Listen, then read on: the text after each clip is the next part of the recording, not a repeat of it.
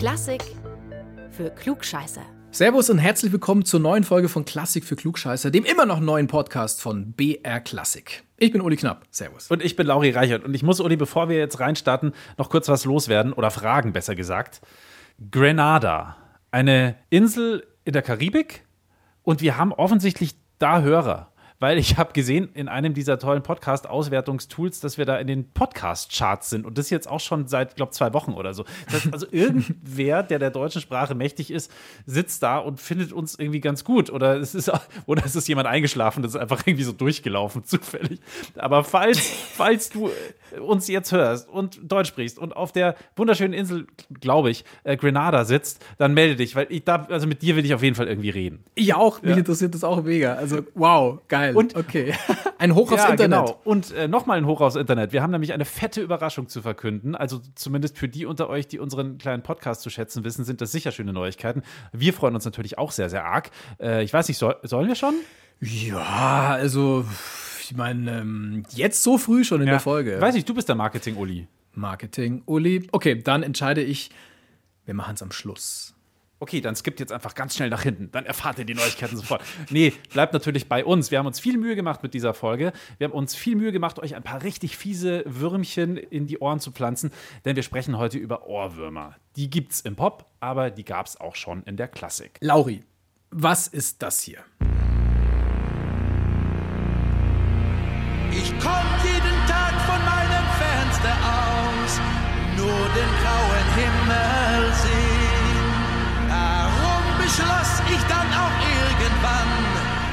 Sonne entgegenzugehen.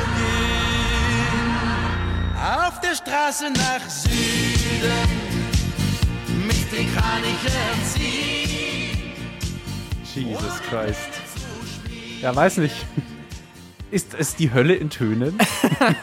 ist es deine neueste musikalische Entdeckung? Ist es die deutsche Version von I've Been Looking for Freedom? Ja, also da ist schon ein bisschen was Richtiges dabei gewesen. Auf der Straße nach Süden von Tony Marshall. Das ist die deutsche Version von I've Been Looking for Freedom natürlich, kam 1978 raus. Und kleiner Klugscheißer-Fact dazu: Es gab kurz davor schon eine englische Version.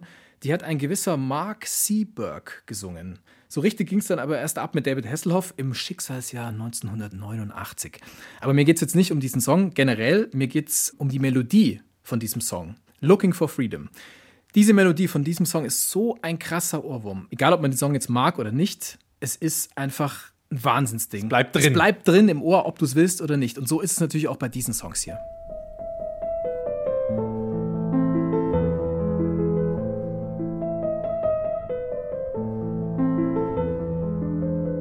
Zweimal drei macht vier, bitte, bitte, bitte, und drei macht neune.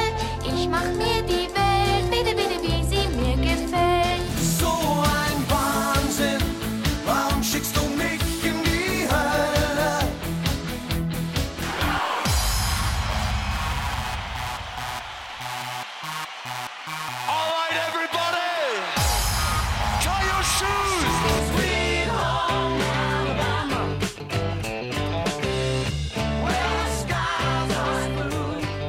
Also alles Ohrwürmer, egal ob jetzt von Ludwig van Beethoven oder von Hans-Peter Gerdes, alias H.P. Baxter von Scooter. Ja, voll. Unser Thema sind heute, wir haben es schon gesagt, Ohrwürmer oder Sticky Songs, wie die Leute in den USA sagen. Ich glaube aber, die beneiden uns heimlich um dieses wunderschöne Wort Ohrwurm. Einer meiner besten Freunde ist aus Finnland. Und immer wenn der hier ist und dieses Wort einmal hört, dann kann der gar nicht mehr anders, als den ganzen Aufenthalt über immer Ohrwurm zu sagen weil er dieses Wort so cool findet. Ohr. Ja, Finn, also die Finnen haben noch wollen Ohrwurm. Ripoli. Also diesmal beschäftigen wir uns wirklich tiefgehend bei Klassik für Klugscheiße mit Musik, die man einfach nicht mehr aus dem Kopf kriegt. Und vor allem wollen wir auch wissen, warum das so ist.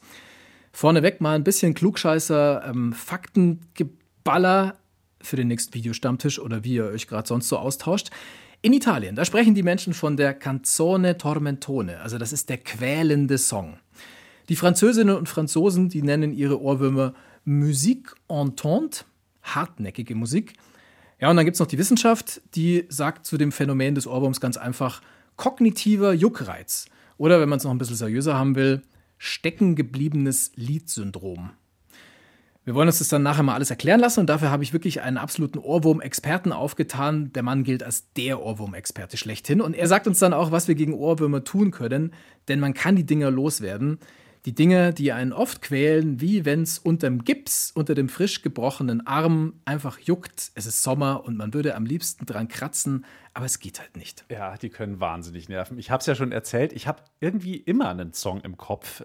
Mal lauter, mal leiser, abhängig auch von meiner jeweiligen Tätigkeit. Wenn ich jogge zum Beispiel, ist es dann eher eine Abtemponummer, so im Rhythmus meiner Schritte. Äh, wenn ich am Schreibtisch sitze, dann ist es vielleicht eher irgendetwas Ruhigeres. Heute war es fast den ganzen Tag dieses, dieses Theme äh, aus dem schönen Videospiel Zelda. Ocarina of Time ist es, glaube ich. Ich frage nicht, warum das so ist. Ich kann es du mir selber wieder manchmal N64 nicht erklären. gespielt? Nein, ich habe eben nicht Zelda gespielt. Ich weiß es Okay, nicht, keine okay, Ahnung. okay. Ja, aber ich kenn Wahrscheinlich- das. Manchmal ist das ja so, du läufst irgendwie, keine Ahnung, durch die Stadt äh, oder, oder irgendwo in einem Haus rum und dann der Aufzug macht dann ein bestimmtes Geräusch, düm, düm, irgendein Intervall oder so und dann macht, startet das den Song zum Beispiel. Passiert mir auch häufiger. Ja, absolut. Irgendwelche Sachen, die das triggern. Ich, ich kenne das vor allem, also auch gerade aus Videospielen, das hat wirklich großes Potenzial. Bei mir ist es ein bisschen anders. Also bei mir ist es so, dass ich gern mal, und das ist zwar völlig unbewusst, den ganzen Tag nur so drei, vier Töne vor mich hinsumme, vielleicht auch ein bisschen das Lied, die ersten Textzeilen singe, vielleicht die erste Zeile nur. Immer wieder dieselbe Zeile, immer wieder dieselben Töne von demselben Song. Auf der Und- Straße, ne? Genau, genau. Und dann schicke ich, glaube ich, meine Menschen, meine Mitmenschen wirklich auf die Straße nach Süden. Ich treibe sie auf die Straße nach Süden, weil sie es nicht mehr aushalten. Es tut mir leid. Schreibt uns gerne eine Mail mit euren Erfahrungen, wenn es um Ohrwürmer geht. Also wann überkommen euch Ohrwürmer? Bei welchen Situationen ist es der Fall? Habt ihr Ohrwürmer aus der klassischen Musik vielleicht? Und wenn ja, welche? Das würde uns interessieren. Schreibt uns einfach eine Mail an klugscheißer.brklassik.de und ihr könnt den Bindestrich nach br-klassik sogar weglassen. Ich habe ihn jetzt ein Jahr lang falsch dazu gesagt. Er ist unnötig. Es war unnütze Lebenszeit, die ich vergeudet habe. Eure und meine, es tut mir leid. Ich finde, es ist jedenfalls kein Wunder, dass wir alle immer Ohrwürmer haben, weil wir auch eigentlich ständig von Musik umgeben sind. Aus dem Radio kommt Musik, irgendwie wir hören Musik in der U-Bahn, wir hören Musik, äh, wenn wir zu Hause sind, läuft es halt nebenbei. Also insofern, das trägt vermutlich schon dazu bei. Ja, voll. Also Ohrwürmer, die gibt es ja nicht erst seitdem es Radio gibt oder Massenwellen oder Dauerbeschallung durchs Bluetooth-Soundsystem, das bei uns zu Hause rumsteht, sondern die gibt es schon viel länger. Peter Tschaikowski hat angeblich als kleiner Bub im Bett gesessen, geweint und gegreint. Diese Musik, sie ist hier in meinem Kopf, schützt mich vor ihr. Ja, also Ohrwürmer, ich kenne das aus eigener Erfahrung, können wirklich schwer nerven, aber sie können sogar wirklich richtig krank machen. Robert Schumann, glaube ich, der hat ja nicht nur quälende Stimmen gehört, sondern auch davon gesprochen, dass er immer wieder Melodien im Kopf hatte und Töne, die ihn äh, tatsächlich in den Wahnsinn getrieben haben. Wahrscheinlich war das die Folge der Syphilis. Also das vermutet die Forschung zumindest bei Schumann. Ah. Die Syphilis hat bei Robert Schumann wohl eine psychische Störung ausgelöst. Er konnte kaum schlafen, weil er permanent Musik gehört hat. Das hat ihn im wahrsten Sinne des Wortes wahnsinnig gemacht. Oder der arme Schostakowitsch. Der hatte einen Granatsplitter im Kopf und ich meine jetzt nicht diese süßen Teilchen mit Kalorien für eine Tour de France-Etappe.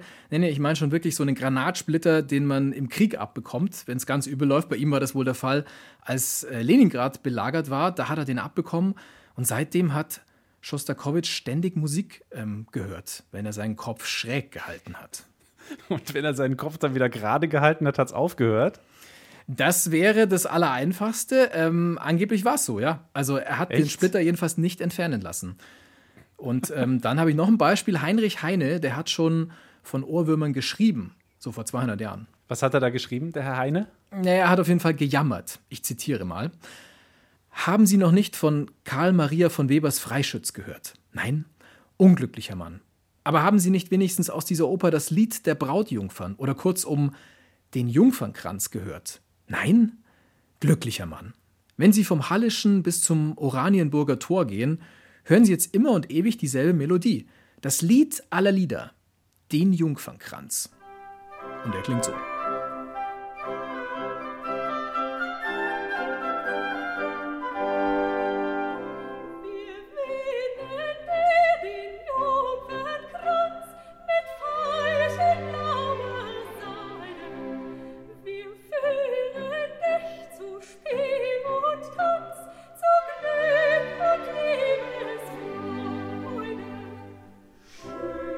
Das war sein quälender Ohrwurm.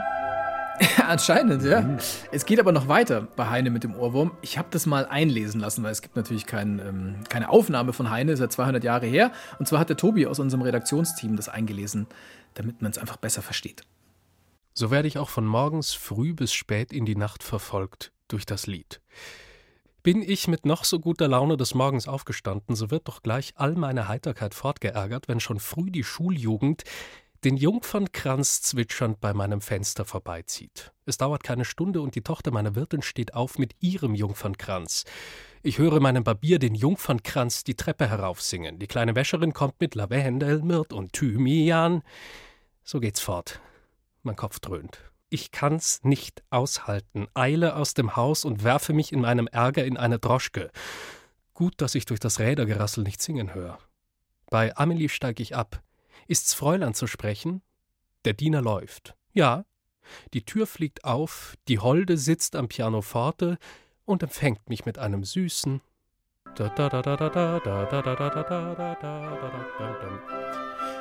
Ja, ist schon ein Extrembeispiel, oder? Für wie jemanden fertig macht. Ja, aber das war ja offensichtlich ein Mega-Hit. Also, wenn es wirklich jeder gesungen hat, egal wo er gerade war in der Stadt, dann hatten ein paar Leute den Ohrwurm. ja. Radio gab es ja keins. Insofern muss man sich den Ohrwurm halt gegenseitig ins Ohr setzen. So, jetzt haben wir viele prominente Ohrwurmopfer gesammelt. Das äh, Ganze ist also nichts Neues. Ohrwürmer gibt es vermutlich seit es Ohren gibt oder seit es Würmer gibt. Was ich aber tatsächlich mal hilfreich fände, wie werde ich eigentlich so einen nervigen Ohrwurm wieder los? Oder vielleicht noch besser, wie kann ich verhindern, dass ich einen bekomme? Weißt du was dazu? Herr Knapp von Klugscheißer, ich denke, du hast dich damit ein bisschen auseinandergesetzt. So ist es, ich wusste es vorher nicht. Aber fragen wir die Wissenschaft. Am besten einen Ohrwurmologen. Ich habe einen absoluten Experten auf diesem Gebiet dazu befragt, den Neurologen und Musiker Professor Eckhard Altenmüller. Er leitet das Institut für Musikphysiologie und Musikermedizin an der Musikhochschule Hannover.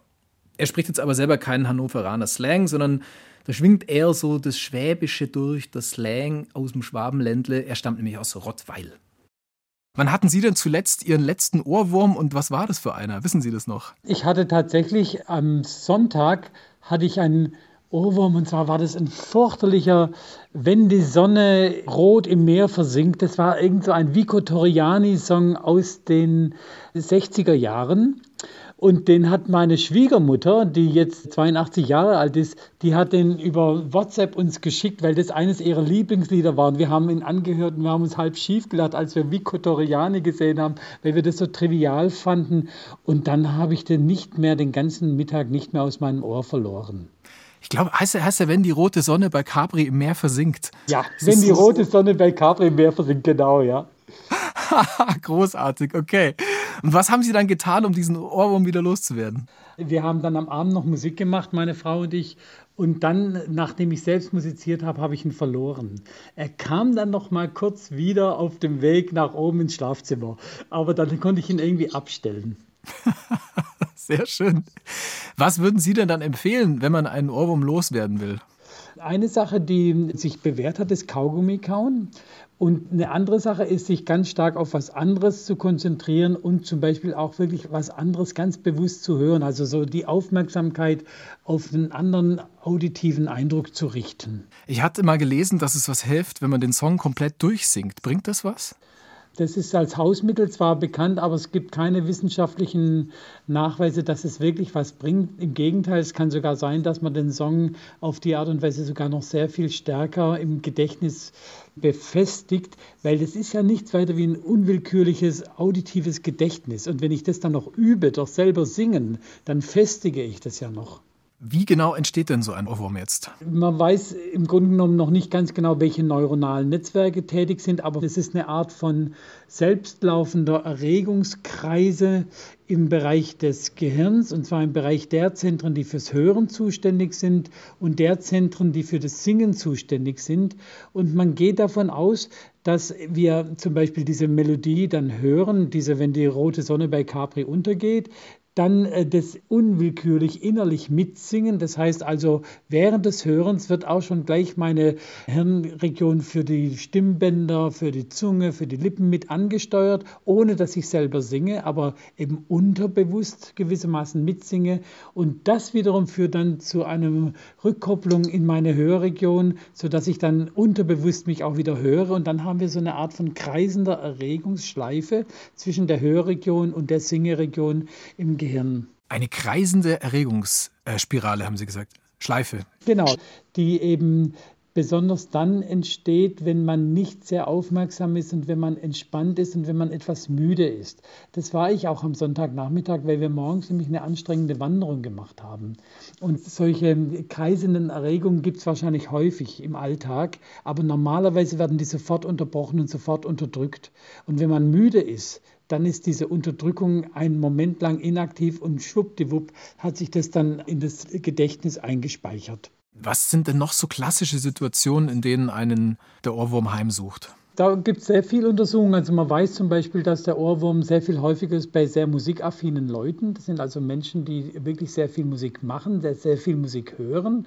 Es ist häufiger bei Menschen, die eher entspannt sind und die eben nicht gerade mit einer anstrengenden Denkaufgabe beschäftigt sind. Also wenn sie gerade ihre Steuererklärung machen, kriegen sie in der Regel, auch wenn sie eine Hintergrundmusik haben, keinen Ohrwurm. Und dann hängt es natürlich auch ab von der Art der Musik. Und da ist eben interessant, in aller Regel ist es schon Musik, die man eigentlich positiv emotional bewertet, die man also schön findet, meistens schon. Oft allerdings auch etwas, was man eher als trivial empfindet, also jetzt wie in diesem Capri-Song zum Beispiel. Und dann ist es oft eben dann Musik, die auch mit Texten belegt sind, die uns emotional sehr stark berühren. Also zum Beispiel so ein Song wie äh, Yesterday, das ist so ein klassischer Ohrwurm-Song, also von Beatles. Und da ist eben so dieser dieser Text, der eben so mit Nostalgie, mit Vergänglichkeit, letztendlich mit äh, der Flüchtigkeit des menschlichen Lebens zu tun hat, der ist ja emotional sehr berührend. Und es ist ja auch eine Alltagserfahrung, ähm, die wir alle irgendwo gemacht haben, die uns alle sehr bewegt hat, dass man sich irgendwie äh, trennt und so weiter. Und das wird dann eben tatsächlich auch noch im Gedächtnis verstärkend den Ohrwurm befördern. Ist es denn so, wenn ich was besonders Rhythmisches tue, also sagen wir, ich säge was oder ich wiege ein Kind in den Schlaf oder ich mache irgend sowas, dass ich dann anfälliger bin für einen Ohrwurm?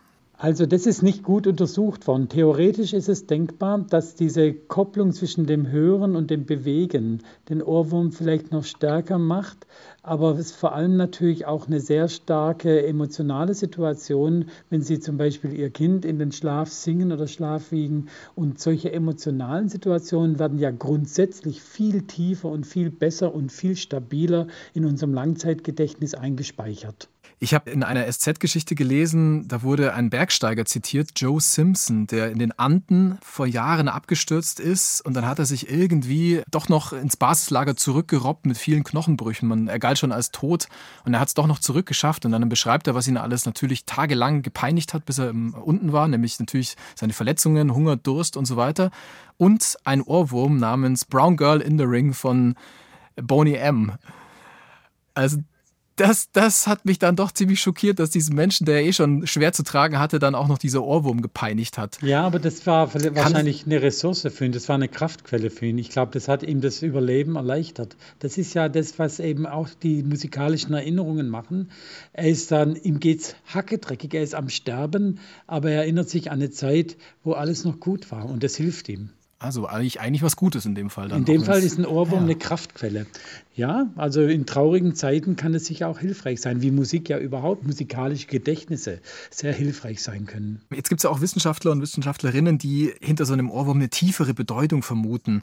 Und die gehen dann äh, Richtung ähm, Unterbewusstsein, dass uns das Unterbewusstsein was Bestimmtes damit sagen will. Wie sehen Sie das? Also lohnt es sich da irgendwie psychoanalytisch zu graben? Also ist für die meisten Ohrwürmer sicher nicht der Fall. Ich glaube, das hat schlicht und einfach damit zu tun, wie oft ich ein bestimmtes Stück gehört habe. Also man weiß zum Beispiel sehr genau, dass äh, die Charts, die eben dauernd gespielt werden, dass die sehr viel häufiger dann zu Ohrwurm führen, ganz unabhängig von Texten oder von Melodieformen. Also ich glaube, wichtiger als jetzt der unbewusste, seelische, unterbewusste Gehalt ist sicher die Häufigkeit, mit der ich das höre und die Qualität meines Gedächtnisses. Aber ich kann mir natürlich vorstellen, dass unter bestimmten Umständen ein bestimmtes Lied an bestimmte emotionalen Schichten rührt, die mich sehr stark berühren oder auch eine bestimmte Stimme, die vielleicht irgendwelche erotischen Komponenten in mir erweckt, aufdeckt, die ich bewusst gar nicht so äh, mir klar gemacht habe und dass ich das dann eher im Gedächtnis behalte und eher als Ohrwurm produziere. Kriegt man jetzt einen Ohrwurm eher von Musik, die man mag, weil die sich irgendwie gut ins Gedächtnis einbrennt, oder kriegt man Ohrwürmer doch eher von Musik, die einen entnervt, weil das irgendwie das Gehirn dann doch mehr Aufmerksamkeit, bei dem Gehirn mehr Aufmerksamkeit erregt vielleicht? Also eindeutig sagt die Forschung, dass es äh, mehr Musik ist, die man mag. Und ähm, das ist, äh, ich meine, das ist was ganz Interessantes. Was heißt nämlich mögen? Wir haben eine Art von unbewertender emotionaler Responsiveness, also unbewertender emotionaler Wahrnehmung. Und wenn es unbewertet ist, dann finden wir eben, wenn die rote Sonne bei Capri untersinkt, eigentlich ein tolles Lied. Ja? Und wenn es bewertet ist, dann sage ich, oh Gott, meine Güte, diese 50er Jahre Schnulze, ähm, die kann ich ja überhaupt nicht abhaben. Und das sind natürlich dann Wertemaßstäbe, die ich akkulturiert habe. Die gehören eben dann mit zu meiner kulturellen Verortung, da wo ich jetzt bin, hier als Hochschulprofessor und so weiter. Und da will man doch so eine Schnulze nicht schön finden. Aber die Qualitäten, die emotionalen Qualitäten dieser Schnulze sind eben gut. Ja, auf jeden Fall, natürlich, klar. Mir fällt auf bei mir manchmal, dass ich manchmal auch anfange, Lieder zu singen, die dann zum Ohrwurm werden, allein schon durch Gerüche, weil mich irgendwas erinnert. Ist das auch so ein Element, das es auslöst? Genau, also das auslösende Element sind oft kleine sogenannte Trigger. Das kann Geruch sein, das kann zum Beispiel auch ein bestimmtes Gewürz sein, was Sie in Griechenland bei Ihrem letzten Griechenlandaufenthalt gelernt haben und gleich fällt dir irgendein Sirtaki dann ein. Und es kann auch was Visuelles sein, es kann auch irgendein ein Gesicht sein, irgendein kleiner Hinweisreiz, der sofort diese Melodie dann zündet und dann als Ohrwurm ins Gedächtnis bringt. Zum Schluss noch, ähm, warum heißt es eigentlich Ohrwurm? Ja, das ist eine interessante Frage. Das ist ein bildhafter Ausdruck. Warum er Ohrwurm heißt, zumal wir ja das Insekt Ohrwurm ja auch im deutschen Sprachgebrauch haben, habe ich mir nie wirklich gefragt. Aber dass es so durch das Gehirn kriecht und immer wieder kriecht und kriecht und kriecht, das kann ich mir irgendwie schon vorstellen. Das hat doch irgendwie so was Wurmartiges, dieser Sache. Also in anderen Sprachen ist dieser Begriff ja überhaupt nicht üblich. Also im Französischen zum Beispiel Vermeil d'oreille, also das glaube ich gibt es nicht als Wort. Im Englischen ist es als deutsches übersetztes Lehnwort, als Earworm, ein bisschen adaptiert, aber der Fachausdruck ist eigentlich mehr so was wie Hook, also etwas, was sich so im Gedächtnis festgehakt hat.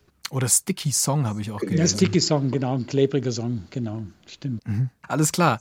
Dann vielen Dank, Herr Altenmüller, Ja. für Ihre Auskünfte und für Ihre Zeit. Das hat großen Spaß gemacht. Hat mich gefreut mit Ihrem Augsburger Dialekt. Fühle ich mich gleich so hier ein bisschen äh, zu Hause. Der Augsburger Dialekt. Alles klar. Vielen Dank Ihnen. Auf Wiederhören. Tschüss. Bis dann. Tschüss. Ciao.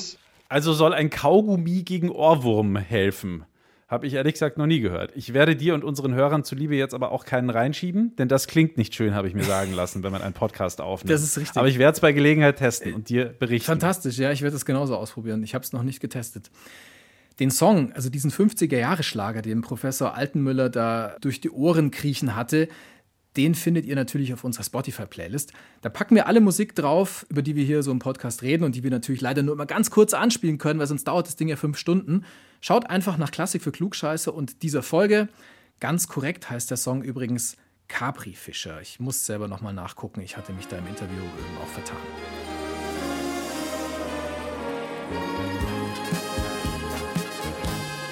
Wenn bei Capri die rote Sonne im Meer versinkt und vom Himmel die bleiche Sichel des Mondes blinkt, Also die gibt es übrigens von den Flippers auch nochmal in einer Ja, Version mit den, mit den typischen Flippers-Toms. Drums. Ja, ja. ich hab's auch im Ohr. Sonst kriegt man auch nicht mehr raus. Also den findet ihr auf der Playlist. Komm, wir packen die Flippers noch mit oben drauf. Apropos Playlist, ich hätte übrigens auch noch einen Tipp zum Thema, wie wird man einen Ohrwurm wieder los? Bei Spotify gibt es eine Playlist mit dem Titel Unhear It. Get the damn song out of your head. Also enthöre es sozusagen. Da kann man angeblich seinen Ohrwurm mit anderer Musik bekämpfen. Fighting Fire with Fire. Also ich Ja, genau so. stelle es mir gerade schwer vor, wie das funktionieren soll. Funktioniert. Ich habe es ausprobiert. Ja, ich habe es ausprobiert. Ich finde, muss ich ehrlich sagen, das Konzept etwas unausgegoren. Äh, denn eigentlich holst du dir da einfach nur den nächsten Ohrwurm. In meinem Fall war das dann YMCA. Herzlichen Dank auch. YMCA. Ja, aber es gibt Schlimmeres. Genau. Also, das ist. Aber, aber es ist natürlich I Teufelszeug. doubt it. I doubt it, ja. Ich, es, es, es ist der Teufelskreis. Ich meine, du bekämpfst die, die eine, wie soll man sagen, du hast eine Droge drin und nimmst eine andere Droge, um die Droge wieder rauszukriegen. Es ist Mhm. Ja. ein Teufelskreis. Nein, nein, nein. Ein Teufelskreis. Und auch hier greift wieder, was Herr Altenmüller äh, ja gerade im Gespräch gesagt hat. Was macht einen Ohrwurm aus? Welche Parameter gibt es da? Zum Beispiel, es sind meistens eher schnellere Songs. Sie sind verhältnismäßig einfach. Das heißt, sie haben eine sehr eingängige Melodie und sie bleiben besonders dann hängen, wenn die Töne erst steigen und dann fallen. So äh, was wie hier zum Beispiel.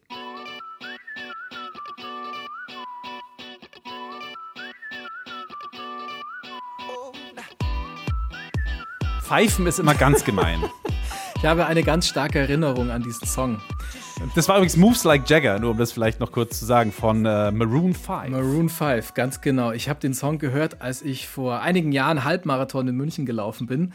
Kurz vorm Ziel biege ich sehr euphorisiert ins Olympiastadion ein. Da läufst du dann die letzte Runde, diese letzten 400 Metern auf der Bahn, auf der ja schon Menschen Weltrekorde gelaufen sind oder zumindest äh, Olympiagold gewonnen haben. Da durfte ich dann also auch einmal laufen. Läufst du durch diese riesen Schüssel von Olympiastadion und dann spielt die sogenannte Stadionregie diesen Song ein. Ich fand's damals ehrlich gesagt ganz geil. Aber vielleicht lag es auch irgendwie an dem, was gerade so in meinem Körper abging. Hatte ich Runners High am Schluss, glaube ich. Es lief einfach saugut am Ende. Ich will mir aber nicht ausmalen, was passiert wäre, wenn die den Song schon am Start gespielt hätten. 21 Kilometer lang Maroon 5. Dann lieber fünf Kilometer lang äh, Maroon 21. zurück, Maroon 21, Zurück zu den- geil, ja, ja, ja, ja. zurück zu den äh, Faktoren eines Ohrwurms.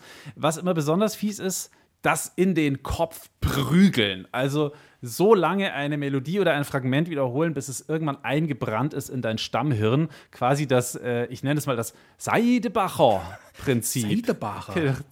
Bergsteigermüsli von Seidebacher. Ja, ich weiß, hängen. wir sollen keine Werbung machen, aber jeder kennt es und es jedem geht es wahnsinnig auf den Sack und trotzdem, wahrscheinlich ist genau das der Deal von dieser Werbung. Also die Hook sozusagen jetzt, wenn wir es auf die Musik übertragen, den einprägsamsten Teil eines Songs so oft abspulen, bis du ihn einfach nicht mehr rauskriegst. Ja? Äh, friss oder stirb. Der Song wird vorhersehbarer durch dieses Prinzip und dein Kopf ergänzt dann quasi innerlich schon, was als nächstes kommt. Bei dem Song, den ich dir jetzt vorspiele, funktioniert das perfekt.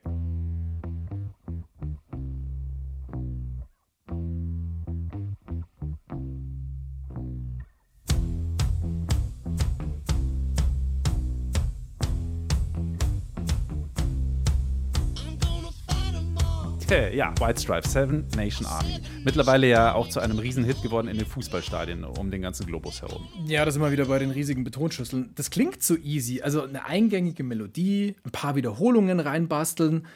Aber wenn es so einfach wäre, einen Welthit zu schreiben, also einen Wahnsinns-Ohrwurm, dann würde es doch jeder machen, oder?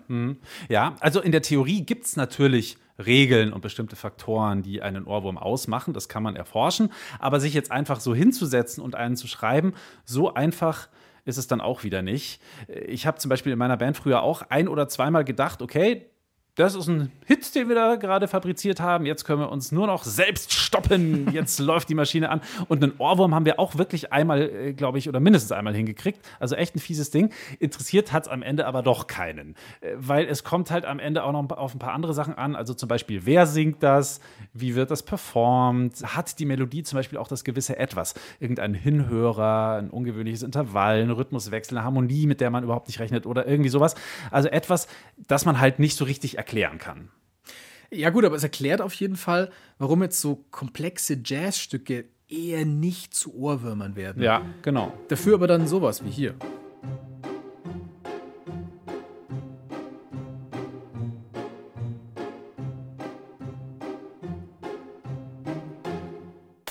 I'm sitting here in the boring room. It's just another rainy Sunday afternoon. I'm wasting my time, I got nothing to do. I'm hanging around, I'm waiting for you, but nothing ever happens. And I wonder. Driving around in my car. I'm driving too fast, I'm driving too far. I'd like to change my point of view. I feel so lonely, I'm waiting for you, but nothing ever happens. And I wonder. I wonder how, I wonder why. Yesterday you told me about the blue, blue sky, and all that I can see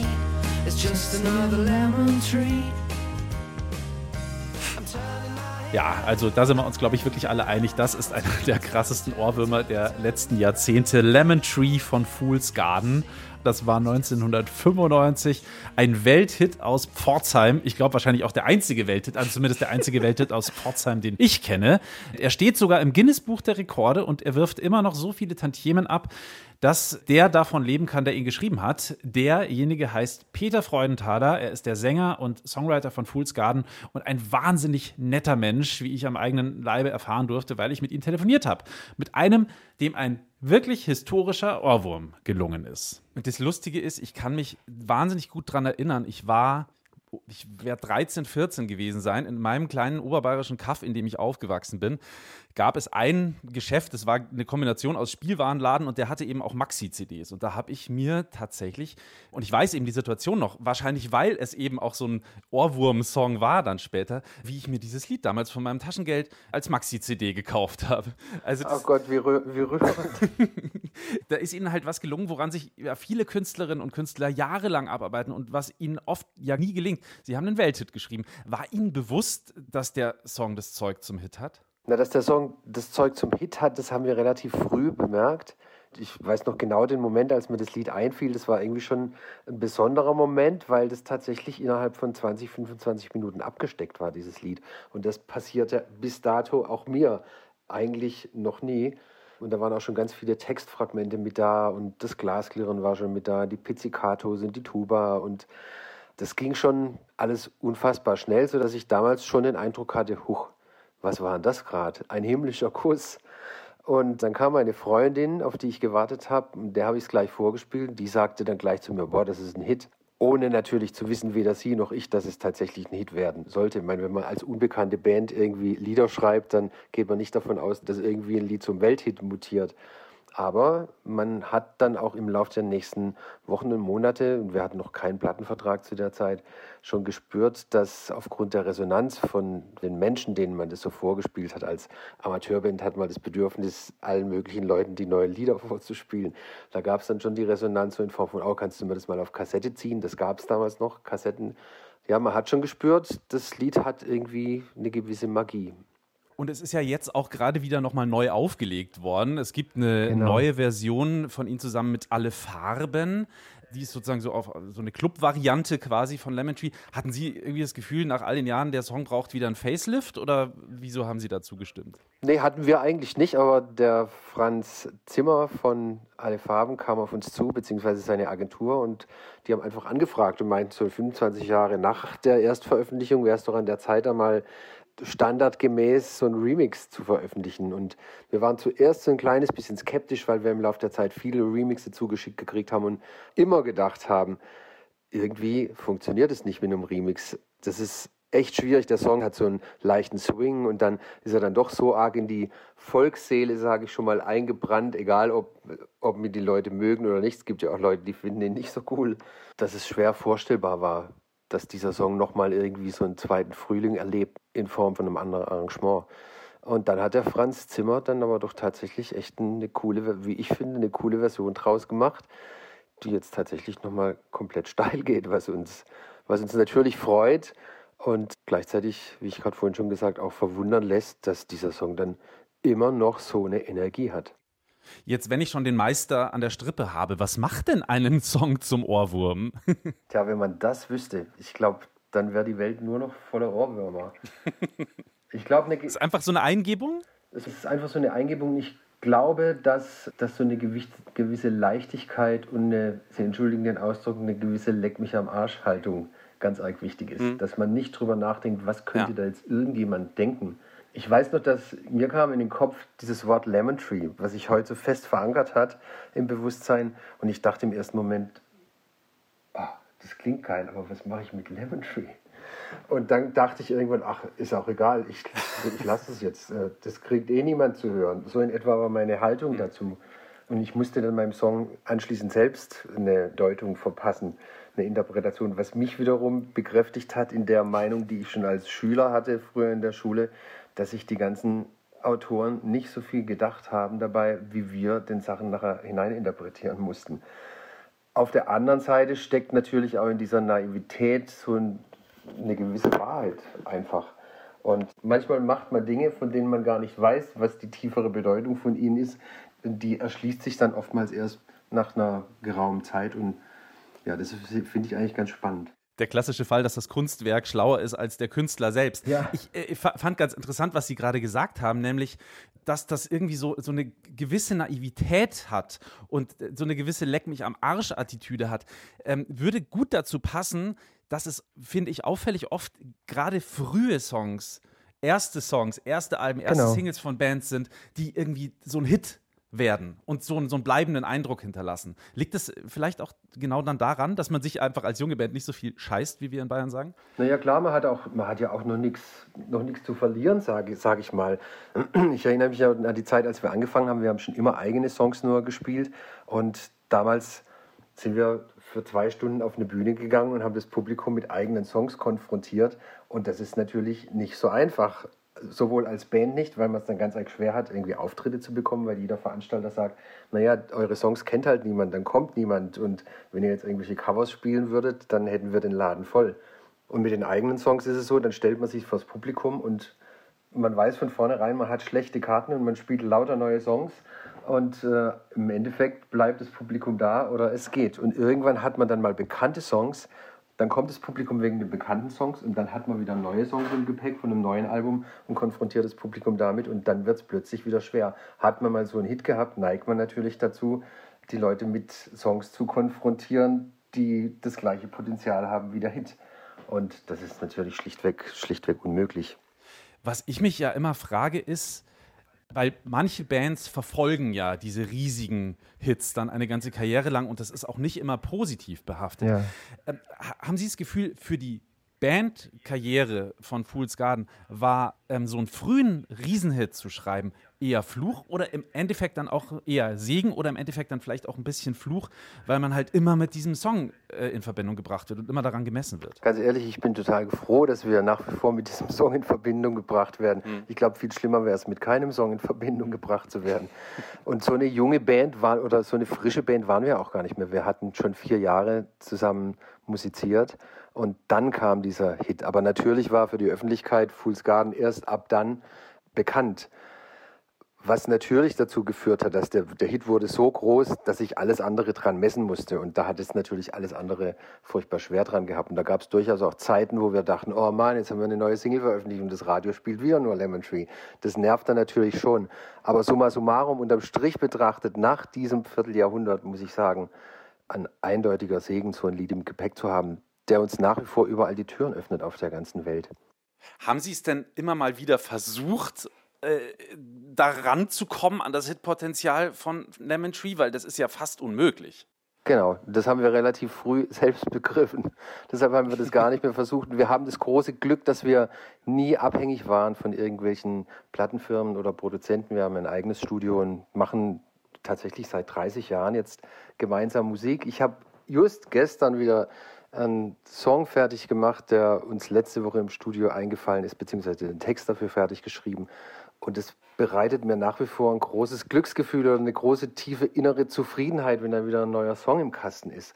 Unabhängig davon, ob das ein Hit wird oder nicht. Das war nicht das Ziel, einen Hit zu schreiben. Das war vielleicht mit 13, 14 mal ein Traum, mal als Popstar durch die Welt zu ziehen und vielleicht auch mal einen großen Hit zu schreiben und in den großen Hallen dieser Welt zu spielen.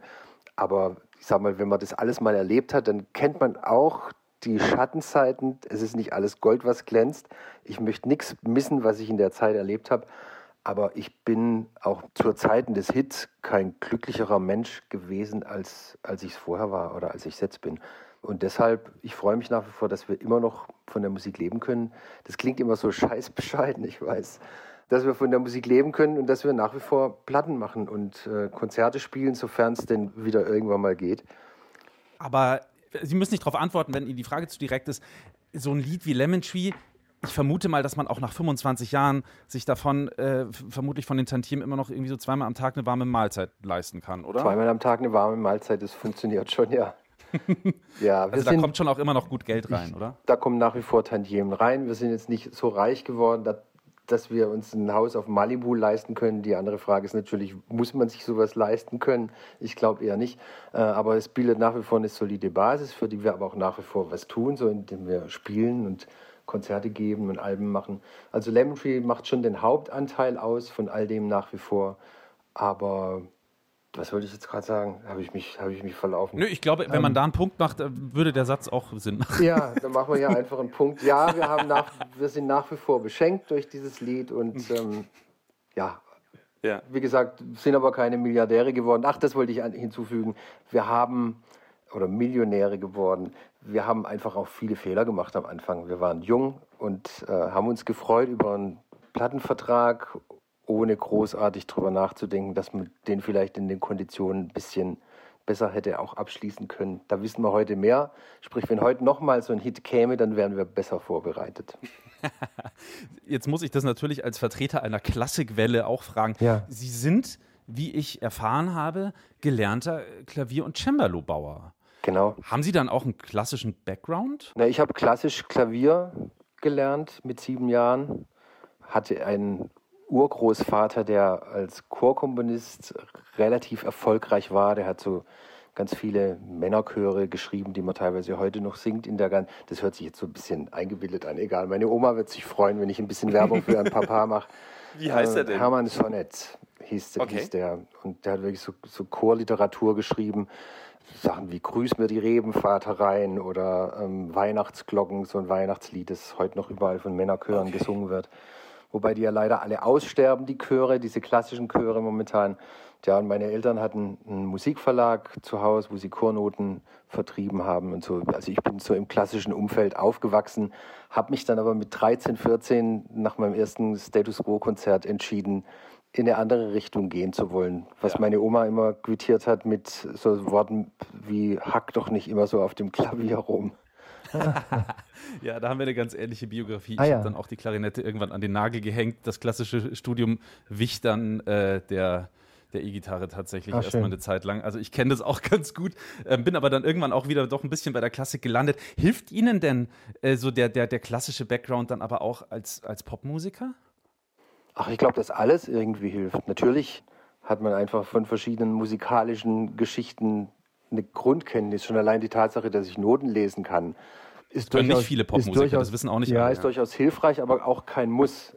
Manchmal ist es ja einfacher, auch einen Hit zu schreiben, dann wären wir wieder bei dem äh, Ja. Thema von vorhin, wenn man ein Instrument nicht so beherrscht. Was heißt, wenn ich auf der Gitarre nur A, Moll und G greifen kann, dann bin ich begrenzt in den Akkorden und muss das irgendwie ausgleichen mit entsprechend äh, kniffligen Melodien oder welchen die Stichwort Lady in Black zum Beispiel. Ja, zwei Akkorde. Genau. Oder E-Moll und D-Dur ist es, glaube ich. Amol und Gedo habe ich irgendwie, habe ich irgendwie. Amol und Gedo, Genau. Ähm, Und das Witzige ist, als meine zweite Tochter, die war da vier oder fünf Jahre alt, hatte dieses Lied wohl irgendwo mal gehört und sang das plötzlich äh, bei uns. Und ich sage, was singst denn du da? Das ist ja Lady in Black. Hat die das irgendwie aufgeschnappt? Das war für mich dann auch so ein Beleg dafür, naja, das ist ein großer Hit und der ist auch zeitlos und der besteht nur aus zwei Akkorden und einer einfachen Melodie, einer kindlichen. Im Übrigen äh, habe ich irgendwann mit Ken Hensley von Uriah Heep, der jetzt leider gestorben ist, die Gelegenheit gehabt, nach einem Konzert zu sprechen, wo wir die, uns die Bühne geteilt haben. Und der erzählte mir, dass er diesen Song geschrieben hat und in, ins Studio gebracht hat. Und der damalige Sänger wollte den nicht singen, weil er sagte, das ist ein Kinderlied, sowas singe ich nicht. Dann hat er gesagt, dann singe ich selbst. Und dann ist es der größte Hit geworden von der Band. Fool's Garden gibt es ja immer noch. Äh, in einer Ja. bisschen anderen Besetzung als ganz ursprünglich. Aber Sie haben ja auch erzählt, Sie haben gerade wieder auch ein neues Lied fertig gemacht. Welchen von Ihren vielen, vielen Songs sollten wir denn jetzt noch spielen, der nicht Lemon Tree ist?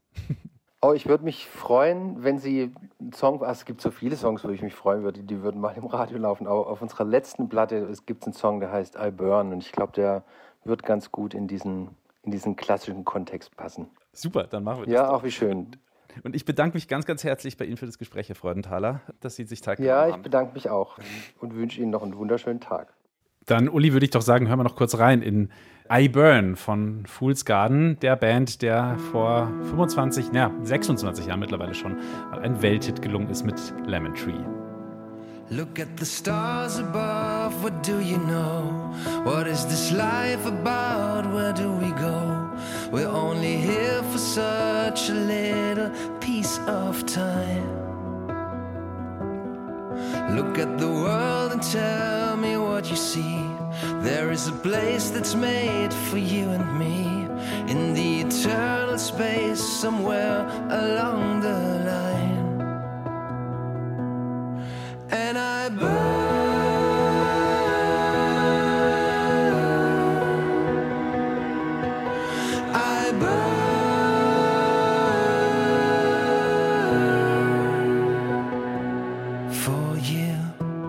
Ich so ein schönes Falsett von Peter Freudenthaler, dem Sänger von Fool's Garden. Ist ein schöner Song, auf jeden Fall.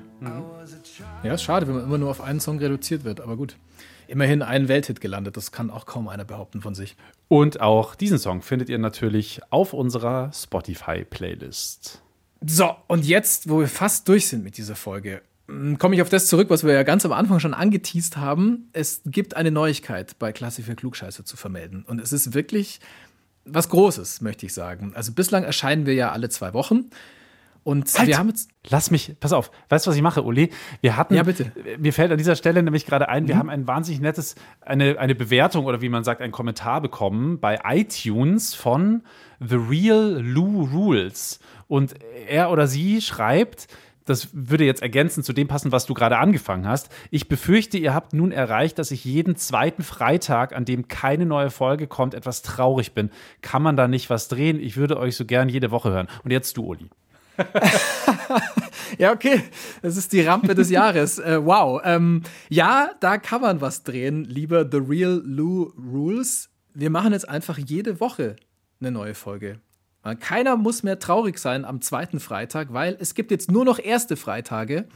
Es gibt jede Woche, jeden Freitag eine neue Folge von Klassik für Klugscheißer. Sorry an alle, denen wir bisher schon immer auf den Sack gegangen sind, aber ihr könnt uns ja einfach ab abonnieren. Nein, Quatsch, sorry.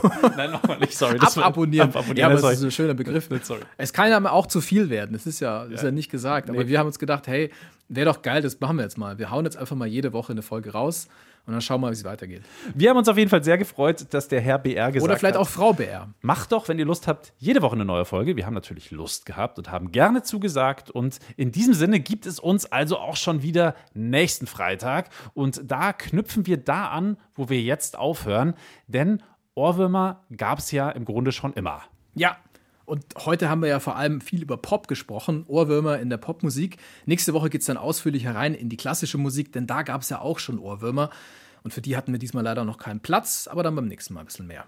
Und da schauen wir uns dann auch genauer an, welche Ohrwürmer es so im Laufe der Musikgeschichte gegeben hat und wie sich eigentlich Schlager entwickelt haben. Weil die ersten Schlager der Musikgeschichte, die sind deutlich älter als das hier.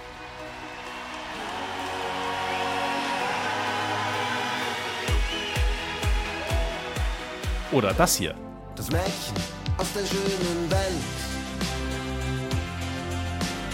Schau, wie es funkelt und schau, wie es glänzt. Menschwerdung in Vollendung, sonst küsst sie mein Herz. Und ich schwebe wie auf Wolken und bin dankbar für die Schönheit und den unvermeidlichen Schmerz. Das Mädchen aus der schönen Welt. Dagobert durch die Nacht. Einmal Helene Fischer haben wir da gehört und einmal Dagobert. Beide gelten sie als Schlagersänger, aber wenn man genau hinhört und wenn man genau hinschaut, wobei ich finde, so genau muss man gar nicht hinhören und hinschauen, dann gibt es da große Unterschiede, denn Schlager ist natürlich nicht gleich Schlager. Dagobert zum Beispiel findet, ich mache gar keinen Schlager. Ich persönlich habe keinen Bezug zur Schlagerwelt. Ich höre das höchst selten und finde, es stimmt auch einfach nicht, dass ich da in dem Genre aufgehoben wäre. Aber das darf jeder so sehen, wie er will. Naja, mir hat er mal vor vielen Jahren in einem Interview erzählt, dass er die Flippers mag. Aber naja, lassen wir mal so stehen. Da schließt sich dann der Kreis wieder. Vielleicht Capri-Fischer von Dagobert dann in der nächsten Folge. Christina Bach, die hat atemlos durch die Nacht komponiert und auch getextet, also nicht Helene Fischer, sondern nee, nee, Christina Bach war es. Die hat mir erzählt, dass man als Schlagerstar oft in eine Schublade gesteckt wird, auf die man dann persönlich überhaupt gar keinen Bock hat.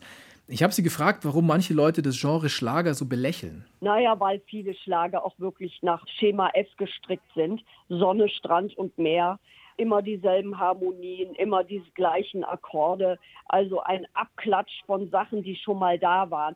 Atemlos ist deshalb auch erfolgreich geworden, weil es innovativ war. Atemlos ist Europop. Atemlos hat zwei Refrains. Damals komplett Schlager untypisch. Habe ich noch gar Das- nicht drüber nachgedacht, aber es hat wirklich zwei Refrains, gell? Stimmt, ja. Ja, dieses Atemlos. Ja, und dann. Genau, aber da kann keiner den Text. Also ich zumindest nicht. Das muss ich jetzt nachschauen. Das ist auch höchst kompliziert, glaube ich. Ja, aber da bist du ja eh schon im Mitgröl-Modus und da ist auch noch schon wurscht. Christina Bach ist selber auf jeden Fall eine Riesennummer im Schlagerbusiness und sie hat mir außerdem verraten, wie sie eigentlich auf die Idee zu dem Song Atemlos durch die Nacht gekommen ist. Ich habe damals Atemlos geschrieben, 2013. Da wurde wahnsinnig viel gefeiert. Vor allem jeder hat sich selbst gefeiert. Noch mehr Reisen, noch mehr Partys, höher, schneller, weiter. Und ich selber war auch nur auf Partys und habe aus dieser Stimmung heraus atemlos geschrieben. Darum wird es unter anderem in der nächsten Folge Klassik für Klugscheißer gehen. Wir haben mit Dagobert gesprochen und auch Christina Bach, wenn wir da noch mal ein bisschen ausführlicher hören. Und wie auch schon angekündigt, wir sind ja ein Klassik-Podcast. Die klassische Musik kommt mit Sicherheit auch nicht zu kurz. Versprochen. Dann bis nächste Woche, nicht übernächste Woche, sondern nächste Woche bei Klassik für Klugscheißer. Ich bin Uli Knapp, macht's es gut. Ich bin Lauri Reichert, macht es besser. Ciao. Ciao.